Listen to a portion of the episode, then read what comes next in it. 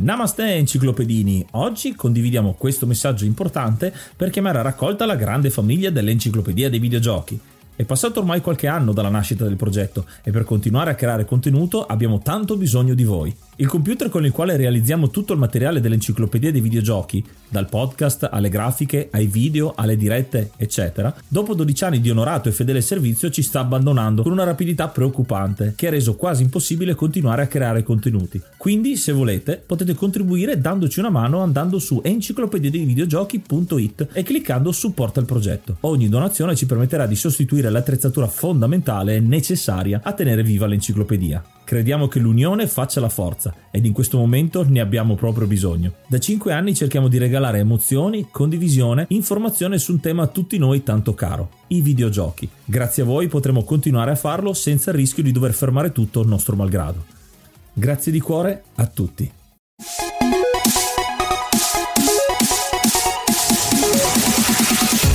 Namaste e benvenuti ad un nuovo episodio dell'Enciclopedia di Videogiochi. Io sono Ace. E io sono Yuga e nel podcast di oggi parleremo di Street Fighter 2. Ma prima di cominciare, come al solito, qualche news. Questo è l'episodio 30 ed è l'ultimo episodio della prima stagione 2019 che uscirà a ridosso di Natale, quindi buone feste a tutti quanti e ci risentiamo poi con l'episodio 31 all'inizio del 2020. È un episodio speciale anche perché avremo un ospite oggi, quindi interessante Stay tuned per sapere chi è. E ora un po' di musica.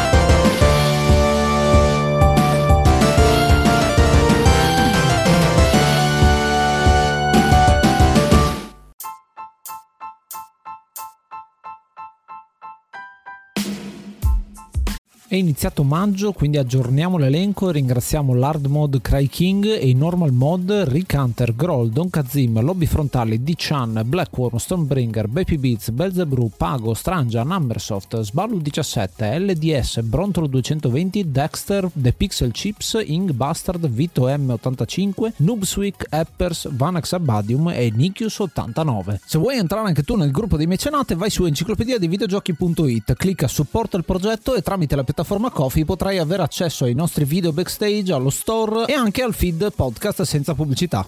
Il gioco di oggi è Street Fighter 2, Street Fighter 2 The World Warrior come viene chiamato e avete sentito intanto l'introduzione molto molto bella della colonna sonora che deriva dall'arcade, anche se noi effettivamente l'abbiamo giocato su diverse piattaforme, ma non siamo soli oggi, abbiamo con noi Raffaele 5 Grana direttamente da Console Generation, ciao! Ciao, ciao a tutti, grazie per avermi invitato nel vostro podcast. E benvenuto, benvenuto, tu sei un altro podcaster da numerosi anni, ormai è detto che è iniziato il nono anno di Console Generation, quindi è un podcast che vi consigliamo di seguire. Sei anche stato conduttore di Game Time su, su dov'è, dov'è che andava in onda? E siamo andati su diverse piattaforme, non ultima Sky, dove insieme a Roberto Buffa, che era anche il creatore, diciamo così, del format, abbiamo portato avanti i videogiochi in televisione per un po' di tempo. Eh, videogiochi in televisione che se ne è parlato sempre molto poco, è sempre stato un media abbastanza di nicchia per, per il genere perché effettivamente i videogiochi non sono stati mainstream come tanti altri argomenti che in, in tv di solito sono molto più parlati, molto più dialogati e tra l'altro noi con io mi ricordo di Game Time appunto perché c'era il raffo e una parte di collaborazioni con eh, amicizie varie tra The Games Machine o comunque riviste di settore che giravano a, negli anni 90, anni 80 in cui siamo cresciuti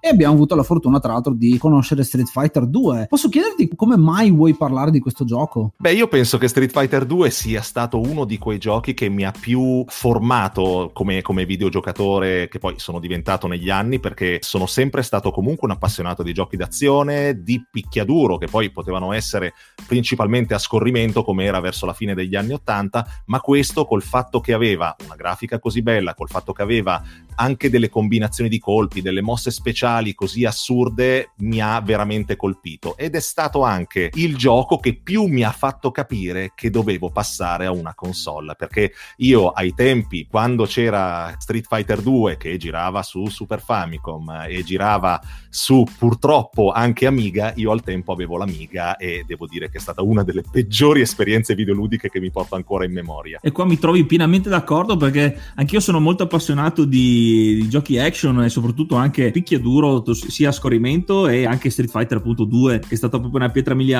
Condivido anche con te un po' la tristezza di aver giocato per la prima volta con sua Amiga che nonostante avere sia il gioco con cui ho giocato di più sull'Amiga, infatti ho fatto anche quasi una 24 ore pazzesca per finirlo subito con tutti i personaggi dopo aver anche distrutto il floppy con la demo al tempo, aver scoperto dopo che erano tutte le altre versioni erano migliori, diciamo ho versato lacrime amare aver preso tutte quelle ore un po' per niente. Il mio caso invece era al contrario, sapevo che le altre versioni erano migliori perché ci giocavo a casa dei miei amici che avevano appunto il Super Famicom e nel momento in cui uscì su Amiga vidi proprio che era una schifezza incredibile, un gioco di gomma. Penso di averlo avviato un paio di volte, dopodiché basta, mi sono rifiutato di giocarci. Stiamo parlando del 1991 quando esce questo gioco per arcade, quindi coin op, poi è stato convertito per una miriade di, di, di console varie, come hai citato tu, il Super Famicom o Super Nintendo, per Amiga da US Gold anziché da Capcom. È stata appunto fatta questa conversione che forse è la peggiore di quelle che sono uscite e stiamo parlando, giusto per citare per chi non ancora conoscesse questo, è un picchiaduro a incontri, eh, stile combattimento, ci sono i guerrieri dai più disparati angoli del, del, mondo. Che dire, è un gioco tra l'altro che ha avuto tante, tante riedizioni, è stato un, intanto un seguito, un po' particolare perché all'interno di, eh, dell'enciclopedia di videogiochi a noi ci piace partire dal primo gioco e poi andare verso i successivi. Qua partiamo da un 2 perché fondamentalmente l'1 è un punto di partenza ma non è ancora un gioco così evoluto come lo è stato poi il grande successo che ha avuto Street Fighter 2. Effettivamente il primo comunque aveva già qualche cosa che faceva intuire che c'erano delle idee di buon livello e ci possiamo ricordare tutti quanti, per esempio la Duken che nel primo Street Fighter era difficilissimo da fare, però a livello proprio di giocabilità era ancora molto macchinoso, era ancora molto legnoso e di conseguenza non dava questa grande sensazione, cosa che invece con Street Fighter 2 è cambiata totalmente. Infatti come dicevi ancora oggi eh, ci sono sono le riedizioni, ormai sono arrivati alla, alla quinta, alla quinta, al quinto episodio della saga, senza contare i prequel, gli alfa, i... c'era anche appunto le versioni 3D. Sì, ci sono, ci sono, state anche le versioni 3D con personaggi aggiuntivi. Il bello di questo gioco è un po' dei picchiaduri a incontri, è proprio quello di presentare personaggi sempre diversi e aggiungerli di, di, volta in volta. Anche lo stesso Street Fighter 2 c'è la versione The World Warrior, ma poi è stato riedito in tante salse, tra l'altro anche con eh, delle scoperte particolari, ad esempio il fatto che le combo sono nate quasi un po' per caso. Sì, fra le varie versioni ci sono state poi delle modifiche al gameplay e qua e là dove alcune mosse poi si riuscivano a concatenare meglio delle altre e io penso che alla fine fra le varie versioni che sono uscite di Street Fighter 2, ecco quella la Super Street Fighter 2 Turbo Turbo probabilmente è quella più completa, nel senso che eh, già si vede la voglia di far diventare il gioco un po' più veloce, tant'è che qui c'era la possibilità di regolare addirittura diversi eh, livelli di velocità del gioco in maniera tale da rendere l'azione più frenetica oppure un pelo più ragionata e soprattutto dando la possibilità di concatenare al meglio pugni e calci in maniera tale da non rendere l'azione molto ripetitiva ma piuttosto variegata. E addirittura abbiamo degli esempi in cui hanno addirittura esagerato le versioni hack, qualsiasi mossa generava degli Hadoken, anche mi viene in mente la, la scossa di Blanca, che da fermo partivano Hadoken per tutto lo schermo, quindi era più per ridere per eh, estremizzare un po' la giocabilità, ma l, appunto sono d'accordo sul, sul, Super Street Fighter 2 Turbo nel, eh, ad essere la versione un po' più completa, un po' più bella da giocare. Partendo dalla versione originale appunto che si chiama The World Warrior come sottotitolo, abbiamo la Champion Edition che vede, se non mi ricordo male, alcune, alcuni ritocchi per quanto riguarda eh,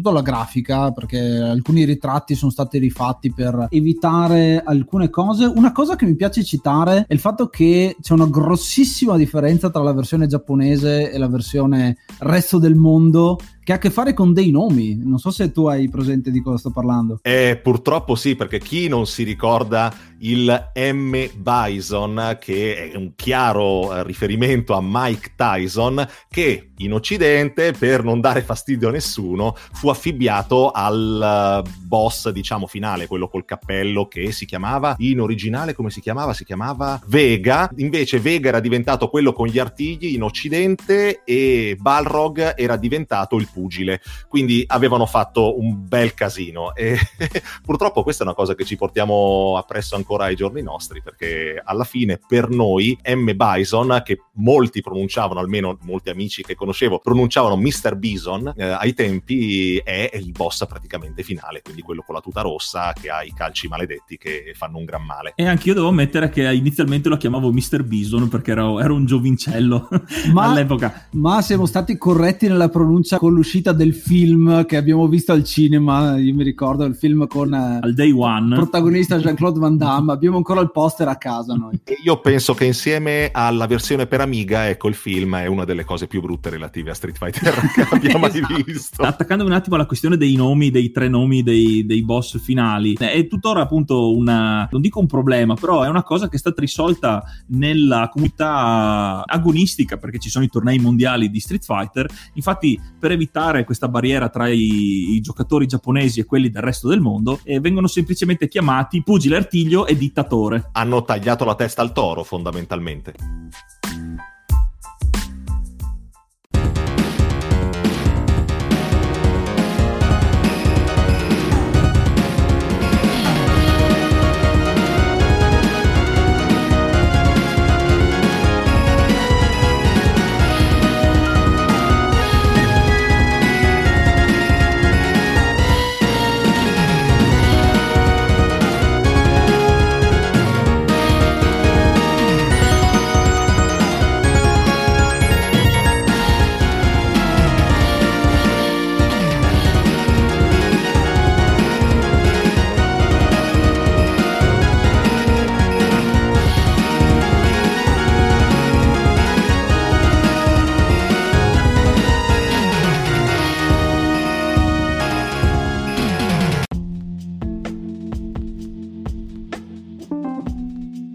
Personaggi di Street Fighter abbiamo cominciato a eh, citare quelli che sono i quattro boss dell'organizzazione Shadow Lu, sono i cattivi del gioco, la, la grande dittatura governata appunto da, da, questo dittatore che noi conosciamo come M. Bison. Gli altri due sono Vega e Barlog, sono Vega è un lottatore spagnolo con la maschera, Barlog è ovviamente come avete detto la citazione di Mike Tyson, ci assomiglia proprio anche nel ritratto, è una foto ritoccata e basta fondamentalmente. E poi abbiamo Sagat o Sagat che è il boss finale di Street Fighter 1, quindi è un ritorno ed è quello che non ha cambiato nome perché c'era già stabilito prima fondamentalmente, che è invece un eh, lottatore di Muay Thai thailandese con una striscia sul petto che ricorda un po' la storia e quindi c'è una citazione intanto di quello che succede in Street Fighter 1. In Street Fighter 1 il boss finale è Sagat e viene sconfitto da Ryu con eh, uno shoryuken sul petto e gli lascia appunto questa cicatrice sul petto e poi tornerà qua come vice boss di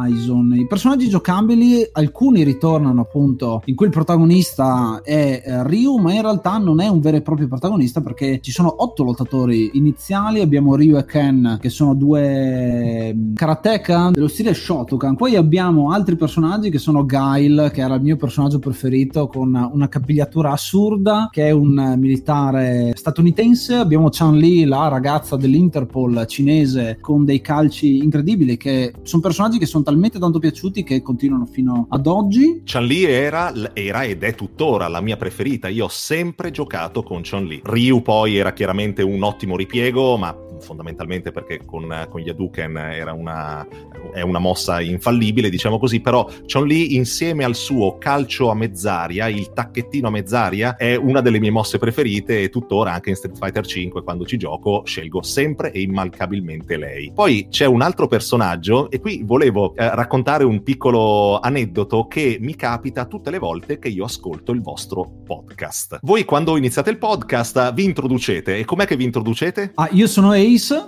E io sono Yuga. E io dopo Yuga dico sempre Fire! perché uno dei personaggi era Dalsim. E fra, e fra le sue mosse aveva questo Yuga Fire o Yuga Flame e, e, io tutte le volte che sento io sono Yuga mi viene automaticamente da dirlo Fire. bello bello. Dalsim tra l'altro che nella versione Amiga io mi ricordo fosse uno dei più difficili da affrontare perché non potevi, se non mi ricordo male, nella versione Amiga non potevi parare il suo colpo infuocato, quindi dovevi per forza saltarlo oppure abbassarti. E io sulla versione Amiga veramente stenderei un velo pietoso, ma non la prenderei. Per me non è mai esistita, è uno di quei falsi storici. E continuando dai vari lottatori di giro per il mondo, perché World Warrior c'è Honda che è un, un Sumoka che non so se in questo punto, se già nel 2 aveva i suoi bagni pubblici aperti o era solo lo stage. Poi abbiamo Zangief, il wrestler russo che si allena lottando con gli orsi, infatti il suo corpo è pieno di cicatrici e peli, perché è giusto così. E Blanca, che io mi ricordo sempre dal film, degli, le hanno completamente sconvolto le origini perché sarebbe eh, il Mowgli del libro della giungla abbandonato nella giungla brasiliana, invece nel film è, l'amico di, di Gail che viene rapito da Bison e, fatto, gli viene fatto il lavaggio del cervello trasformato in un mostro. Questi otto personaggi più i quattro boss sono molto diversi uno dall'altro, hanno stili di lotta completamente diversi, sono anche colorati in una maniera molto molto interessante, sgargiante e completamente diverso uno dall'altro. Poi con la versione Super sono stati aggiunti altri quattro personaggi. Abbiamo Thunderrock che è uh, un um, lottatore sciamano pelle rossa. Abbiamo Cammy che è un po' la versione femminile di, di Guile, mi viene da dire, anche se è britannica lei. Poi abbiamo Fei Long che è un'altra citazione questa volta di Bruce Lee perché è un uh, lottatore, un maestro di Jeet Kune Do che è effettivamente la, la, l'arte marziale che ha inventato Bruce Lee. E abbiamo DJ che era un personaggio che a me piaceva tantissimo bellissimo proprio solo a vederlo e me lo ricordo sai perché me lo ricordo? Perché avevamo anche l'album di figurine che era uscito di Street Fighter ed erano le figurine che mi piacevano di più perché eh, DJ ha veramente i colori più sgargianti di tutti. E poi DJ aveva anche un sorriso smagliante che ti sembrava dire vieni qua che te le faccio vedere io e ti concio per le feste. Ed è anche quello che ha meno motivazioni per partecipare al torneo perché lui stava bene dove stava ma eh. e stiamo parlando di torneo perché effettivamente Street Fighter è un altro torneo dopo quello organizzato da Sagat ce n'è un altro organizzato questa volta da Bison per un motivo che non conosciamo meglio, eh, non conosciamo bene giocando a questo gioco, ma poi visto che eh, il gioco è esploso in popolarità hanno diciamo costruito una storia intorno con dei prequel, c'è cioè la serie Alpha di Street Fighter eh, e poi Street Fighter 3, 4 e 5 e tutti, tutte le versioni che sono uscite. Qui stiamo parlando appunto di un torneo un po' come Mortal Kombat uscito nello stesso periodo in cui stanno cercando il migliore lottatore, in questo caso Bison sta cercando un lottatore di cui impossessarsi il corpo, perché ha questi poteri psionici e ha un corpo che non contiene, diciamo, la sua energia, ha bisogno di un altro corpo da, da usare come casa. E come al solito succede in questi giochi, la storia è semplicemente un pretesto per darsene di sante ragioni e eh, sfidare gli amici, perché questo è un videogioco che al di là della sfida che ti proponeva contro uh, contro la CPU e da giocare poi in sala giochi era veramente un piacere, era ancora più un piacere trovare un valido avversario contro cui confrontarsi e vedere chi dei due aveva poi la tecnica maggiore. E io mi ricordo che è stato il gioco che ho giocato di più in assoluto per un paio d'anni insieme a un paio di amici dove io utilizzavo sempre Chun-Li, un altro ragazzo utilizzava sempre Bison e un altro ancora utilizzava sempre Ryu e a seconda di quanto ci allenavamo si vedeva proprio la differenza di chi riusciva riusciva a capire e comprendere le tecniche dell'altro avversario e allo stesso tempo controbatterle ideando delle nuove tecniche. E proprio la versatilità del sistema di combattimento secondo me ha creato davvero un nuovo paradigma per il genere che poi sappiamo benissimo è stato copiato un po' da tutti, no?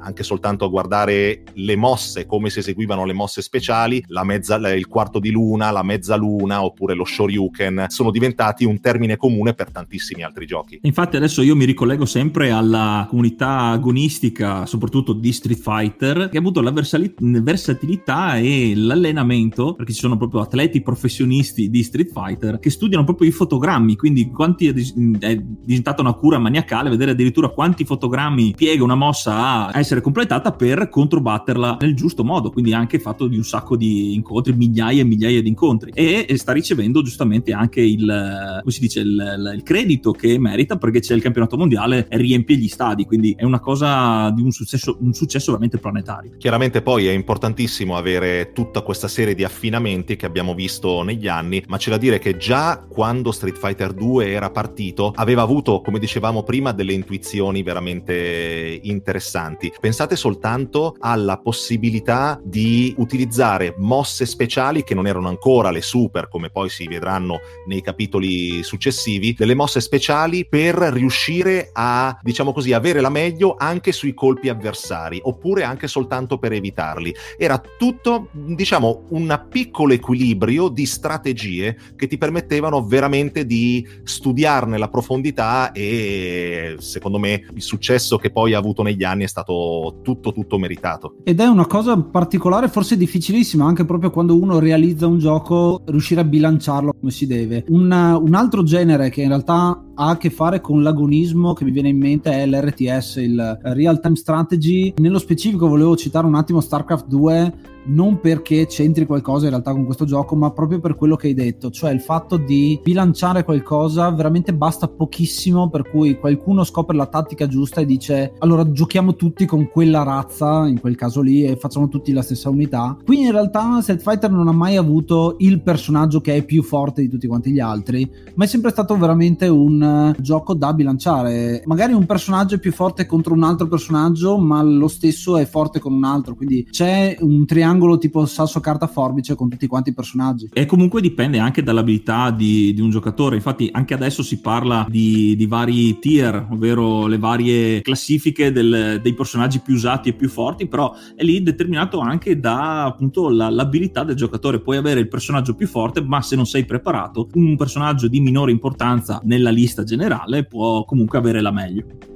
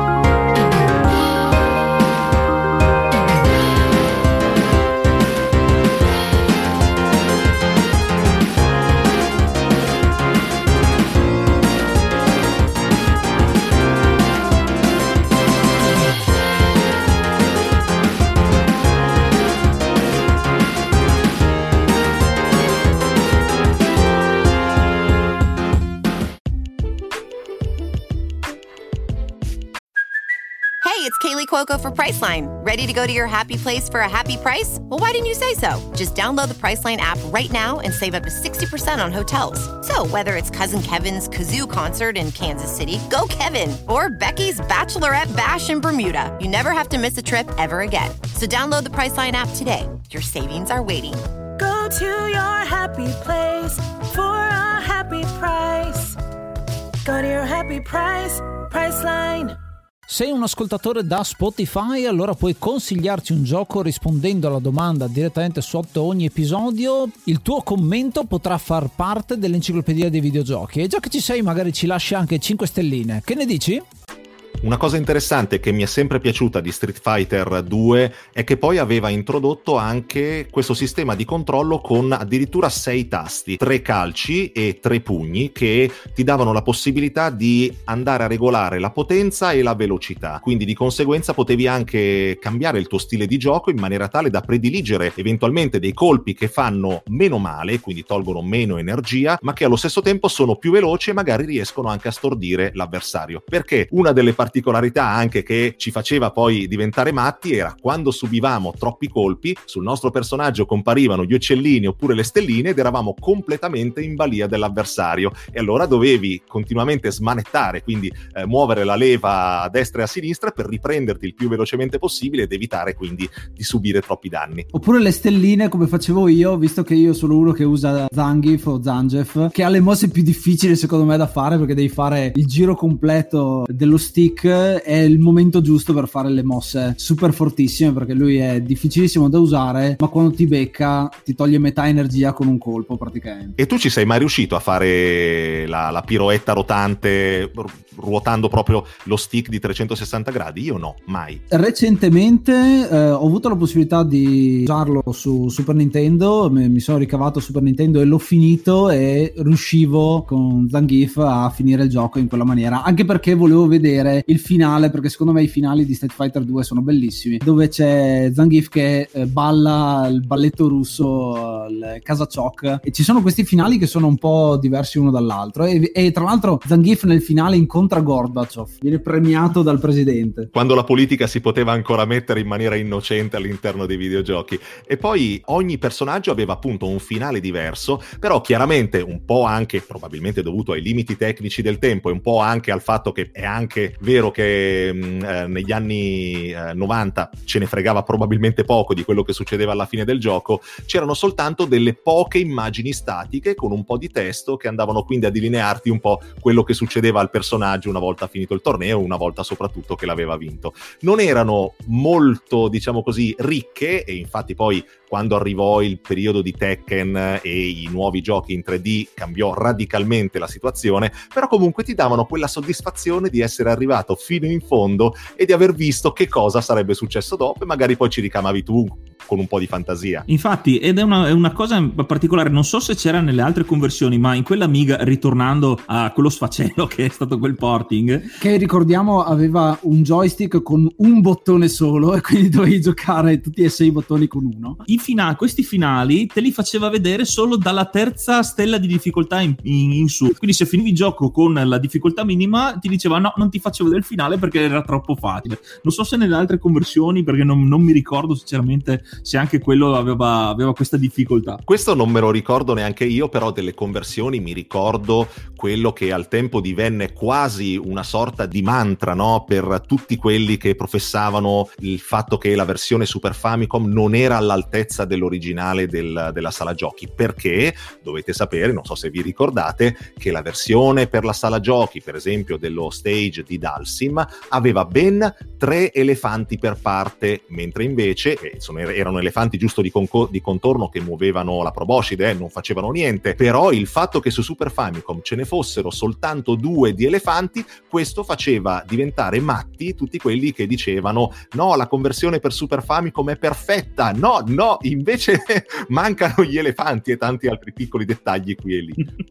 I, liti- i litigi su queste cose sono sempre state fantastici e, e tra l'altro sui giochi ad esempio il fatto che ci fossero i personaggi segreti che è una cosa che come su un parallelo Mortal Kombat si parlava di Reptile e di come sbloccare questo fantomatico terzo personaggio che effettivamente c'è in Mortal Kombat 1 anche qui c'è un personaggio segreto che è Akuma che è nato da una diceria che è diventata realtà perché è stato implementato poi, poi nel gioco stesso Akuma, tra l'altro, aveva anche una mossa finale spettacolare dove tutto lo schermo diventava nero, c'erano tutta una serie di flash sullo schermo che ti facevano capire che le stavi prendendo di santa ragione e poi compariva un ideogramma giapponese in grande rosso che ti diceva ciao ciao, ci vediamo la prossima volta. Sempre stato di grandissimo effetto, eppure Akuma è un personaggio che nonostante si avvicini come metodo di gioco a Ryu e a Ken, non mi ha mai dato grande soddisfazione, mentre invece avevo degli amici che lo utilizzavano e, e purtroppo devo dire che erano diventati pure parecchio bravi. Parlando sempre delle dicerie, stile Fantozzi, si diceva che il cugino del fratello, dello zio di qualche amico avesse addirittura un Blanca versione umana, quindi non trasformato in bestia, o un Balrog eh, bianco, erano tutte, tutte queste fantasie che poi alla fine si sono trasformate in Akuma. Le fantasie che invece mi ricordo io erano i nomi delle mosse, perché soprattutto per quanto riguardava pronunciata in giapponese, c'era la Duken che era quella un po' più facile da dire, c'era lo Shoryuken, ancora ancora ci arrivavi, ma poi c'era il Tatsumaku Senpukyaku che io non ho mai capito come facesse a dirlo, che diceva Tatsumaku Senpukyaku, e, però tutti quanti noi non sapevamo cosa dire e allora era diventata la mossa della trottola, semplice semplice. E il Tatsumaki Senpukyaku mi, ricorda era tipo la Katta Toten eh, con, Katta Totem, con, sì, impro- me lo con ricordo- improbabili Me lo ricordo ideogrammi. anch'io. E il Hoot Hoot che era la testata di onda quando si lanciava. E il Pinimb Kick che era quello di Chon Li che faceva la trottola al contrario.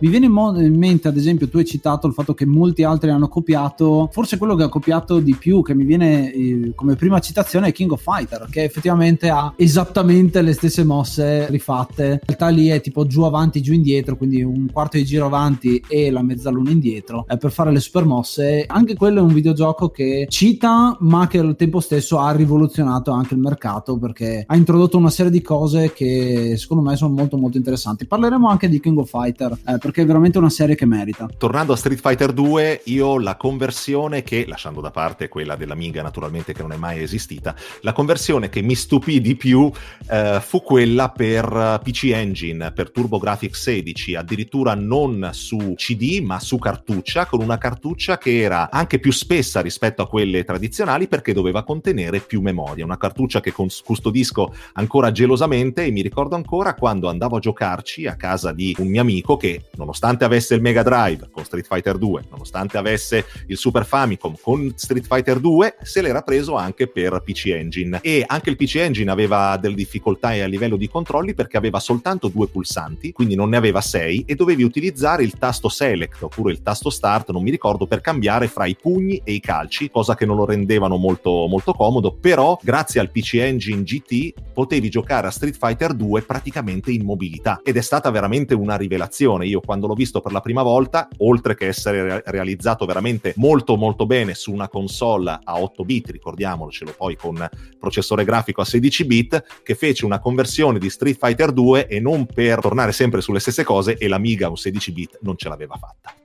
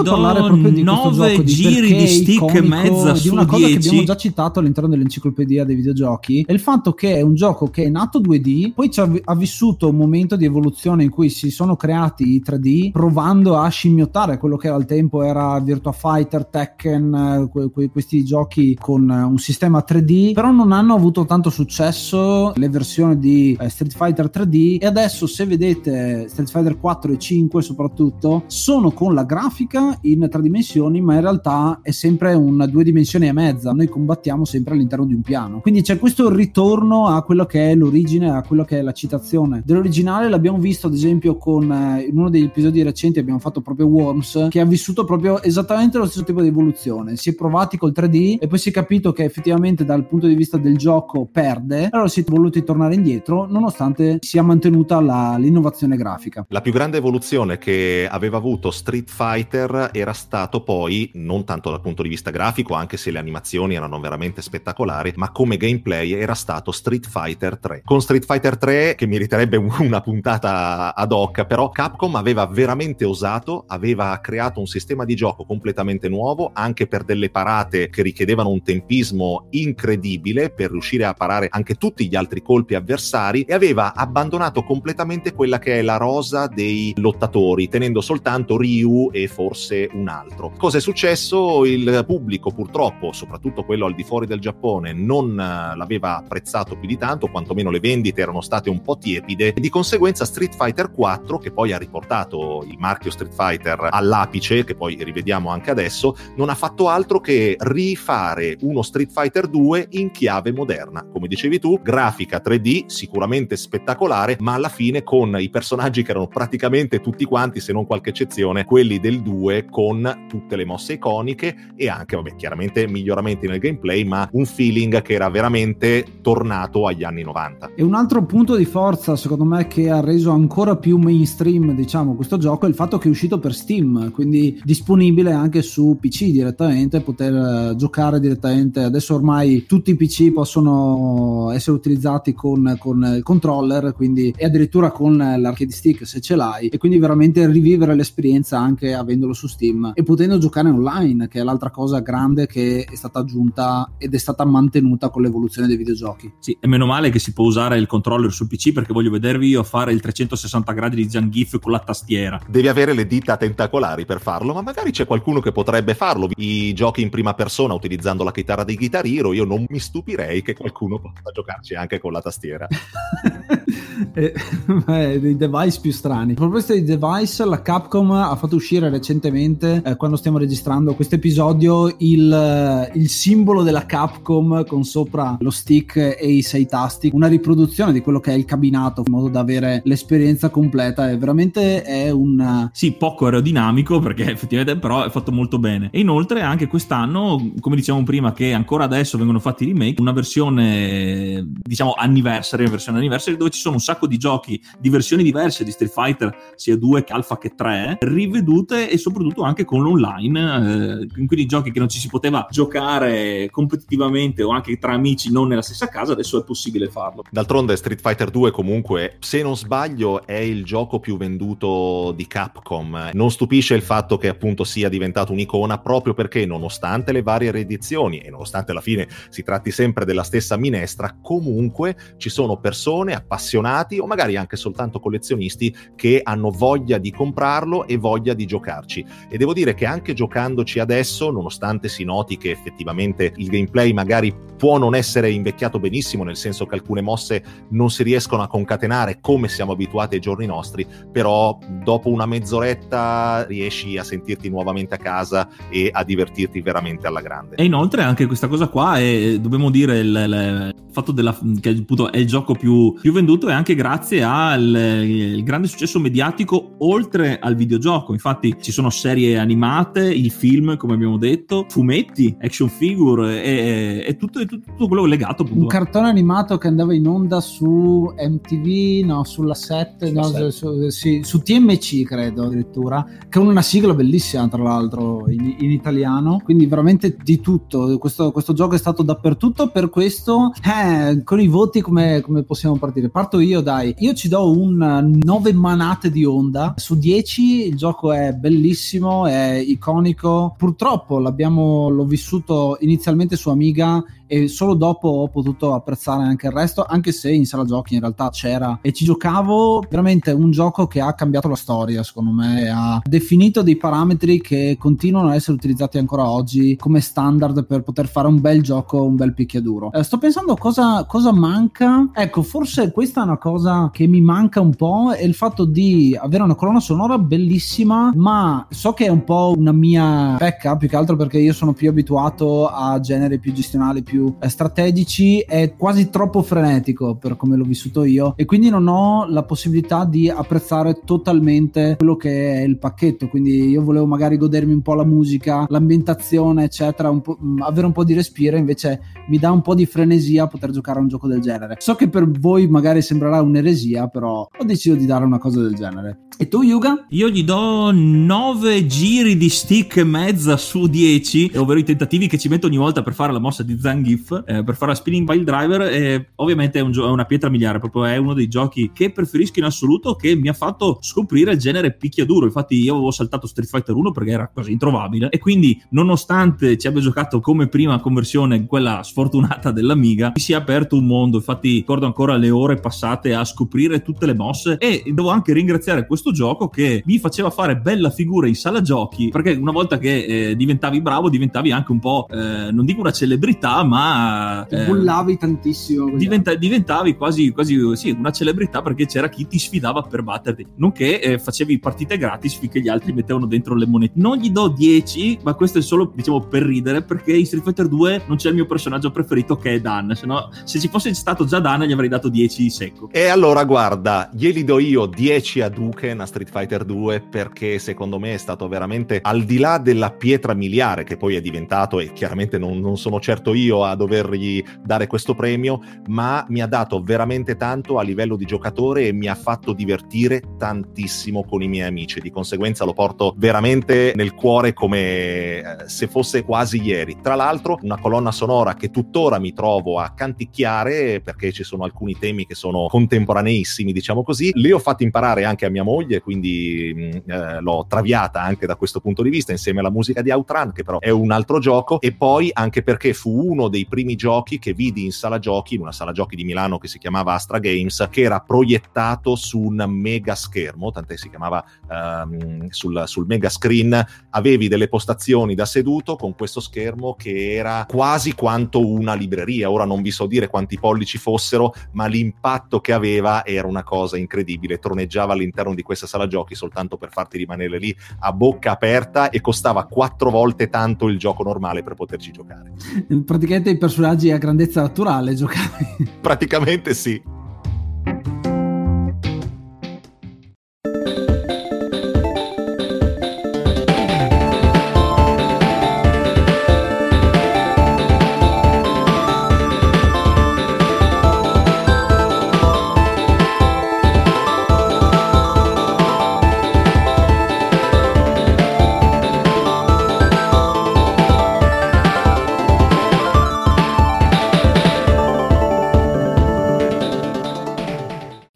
Bene. Abbiamo parlato di Street Fighter 2. Grazie ancora a Raffaele, sei stato fantastico. Io vi ringrazio per avermi ospitato. Allora ti diamo un attimo di tempo adesso per dire dove possiamo trovarti, dove possiamo ascoltare la tua voce, il tuo podcast e tutti i tuoi contatti. Beh, è facile, basta che cerchiate Console Generation su Google e ci trovate un po' dappertutto, ma siamo principalmente in diretta, audio ma anche video, audio su Spreaker e poi eh, video su YouTube, Twitch e Mixer eh, ogni venerdì sera alle 22.30. Io insieme al mio compare Andrea Facchinetti dove parliamo per un'oretta di videogiochi con le news della settimana, una rubrica sugli annunci improbabili che si trovano sui mercatini online, delle recensioni, prove e anche degli ospiti in diretta. Bene, con questo è tutto. Ci vediamo, anzi, ci sentiamo il prossimo anno. Quindi buon anno a tutti, buone feste. Io sono Ace. Io sono Yuga. E io sono Raffaele. Namaste and be brave.